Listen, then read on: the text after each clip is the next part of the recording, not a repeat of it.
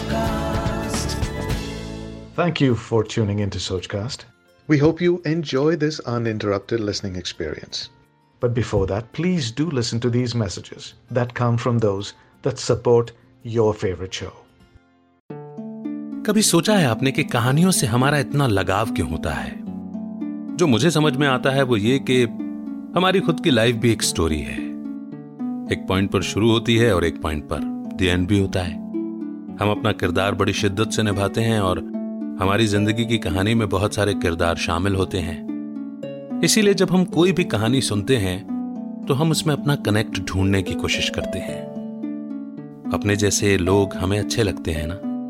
और अपने से कुछ अलग भी अगर वो इंस्पायर करते हो, कुछ बेहतर देते हो तो। तो कुछ बेहतर मिले इसी इंटेंशन से अपनी ज़िंदगी के सफ़र में मैंने एक और सफ़र शुरू किया, जिसका नाम है कहानियों का सफ़र। कुछ ऐसी ही कहानियाँ, जिसमें हमसे मिलते जुलते किरदार हमें मिलेंगे। सोचकास्ट पर मेरे यानी अमित के साथ सुनिए कहानियों का सफ़र। नमस्कार दोस्तों, कहानियों के सफ़र में आपका बहुत बहुत स्वागत है। आज आपके लिए एक बड़ी मासूम, बड़ी सुंदर और एक छोटी सी कहानी लेकर के आया हूँ। और यह दावा है कि आपके दिल, आपकी आत्मा तक ये कहानी पहुंचेगी। टाइटल है मासूम ख्वाहिश, जिसे लिखा है अनीता ललित जी ने। आइए शुरू करते हैं। गगन से धरती तक फैले नीले आसमानी पर्दों की बाहों में वो झूला झूल रही थी। हंसती, खिलखिलाती, गुनगुनाती, हर पेंग पर ऊँची और ऊँची उठती हुई।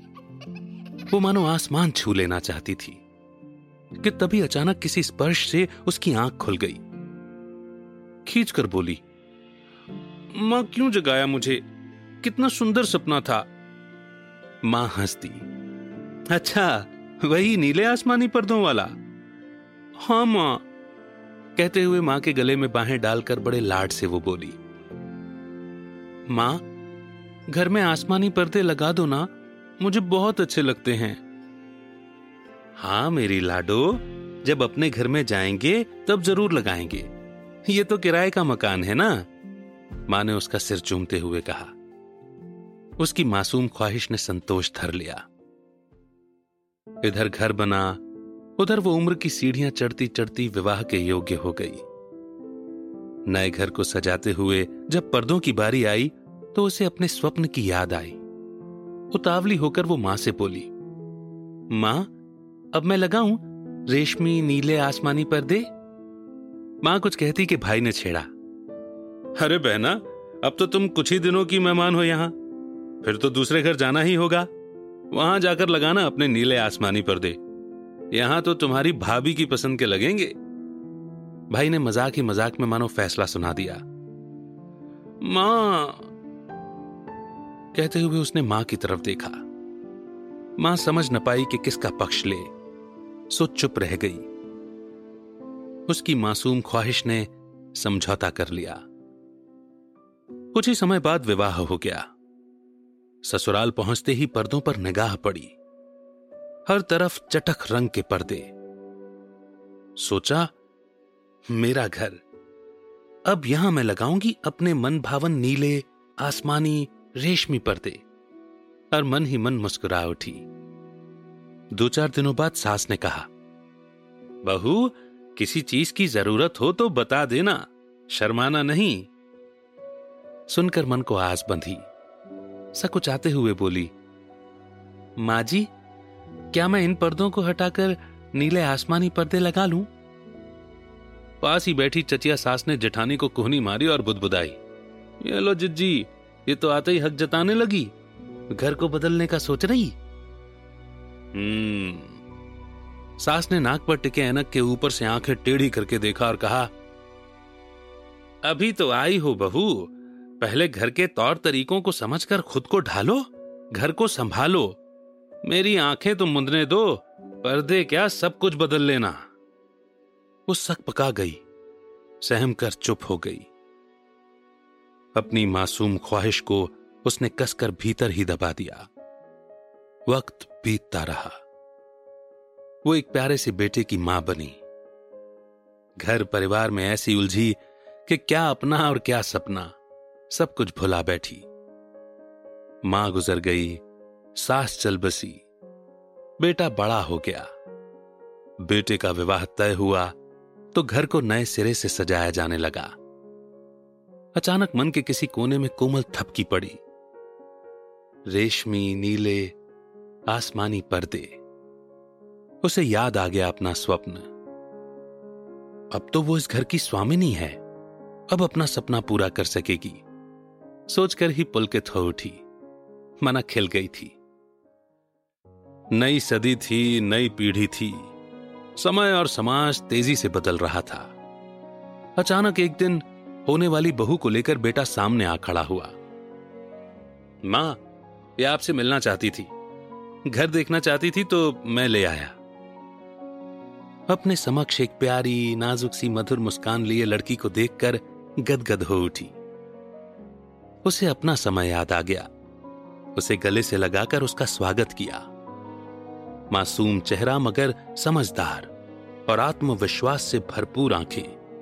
पूरे घर का मुआयना कर रही थी। एक एक चीज़ को उत्सुकता लिए गौर से देख रही थी। बेटे ने उसे पूरा घर दिखाया।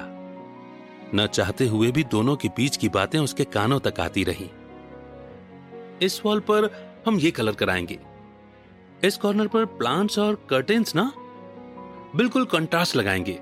और इधर पूरे घर का चक्कर लगाकर दोनों जब उसके सामने आए तो उसने देखा लड़की का चेहरा खुशी से दमक रहा था।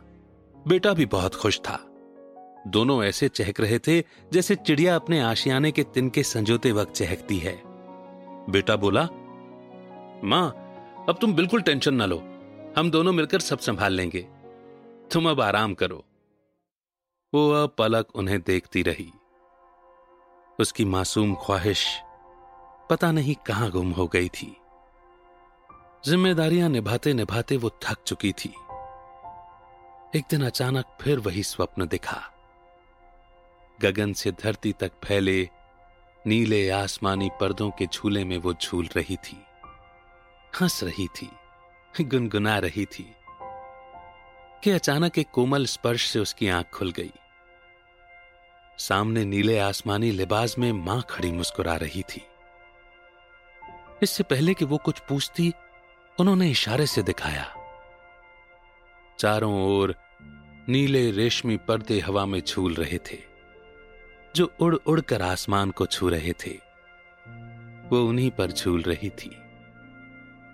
स्वप्न है या हकीकत, वो समझ न सकी। तभी माँ उदास स्वर में बोली, बेटी, मुझे माफ़ करना। काश मैंने उसी दिन तेरी वो मासूम सी ख्वाहिश पूरी कर दी होती। फिर तुरंत ही मुस्कुराती हुई बोली, देख तो मैंने तेरे मनपसंद नीले आसमानी पर्दे लगाए हैं। आ आ, मैं तुझे झूला झुला दूँ? कहते हुए माँ ने अपनी बाहें फैला दी। वो खुशी से फूली न समाई और लपक कर माँ का हाथ थाम कर निश्चिंत होकर उसकी बाहों के आसमानी झूले में बैठ गई और एक पेंग मारते ही उसका झूला गगन तक पहुँच गया। वो खुशी से खिलखिला उठी, गुनगुना उठी। उसकी मासूम ख्वाहिश अब मुकम्मल हो गई थी। दोस्तों, ये कहानी है तो इतनी सी ही। और इंटरनेशनल वुमेन्स डे के लिए लिखी गई थी।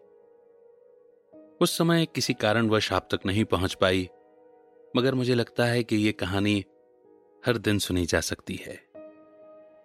और हर दिन उन मासूम ख्वाहिशों के साथ होता हुआ समझौता एडजस्टमेंट संतोष, सब कुछ समझा जा सकता है। एक ही प्रश्न आता है, आखिर क्यों? पर परमात्मा कहते हैं कि क्यों के प्रश्न में जाएँगे तो क्यों लगती चली जाएगी। बहरहाल, उम्मीद करता हूँ कि इस कहानी ने आपकी आत्मा को ज़रूर छुआ होगा। अनीता ललित जी, जिन्होंने इस कहानी को लिखा है, एक सुंदर सा संदेश उनके नाम ज़रूर लिखिएगा। बहुत जल्द एक नई कहानी के साथ फिर होगी आपसे मुलाकात। तब तक रखिए अपना बेहतर ख्याल। सुनते रहिए कहानियों का सफ़र। अमित का नमस्कार। वंदे मातरम जय Bharat Like this Sochcast? Tune in for more with the Sochcast app from the Google Play Store. आशा करते हैं कि आपको ये सोच कास्ट बहुत पसंद आया अगर कुछ कहना है इसके बारे में तो लिखकर बताइए हमें अपने फेसबुक और इंस्टाग्राम पेज पर सोच कास्ट ढूंढिए अगर आपको अपनी सोच दुनिया को सुनानी हो तो सोच कास्ट करो Sochcast.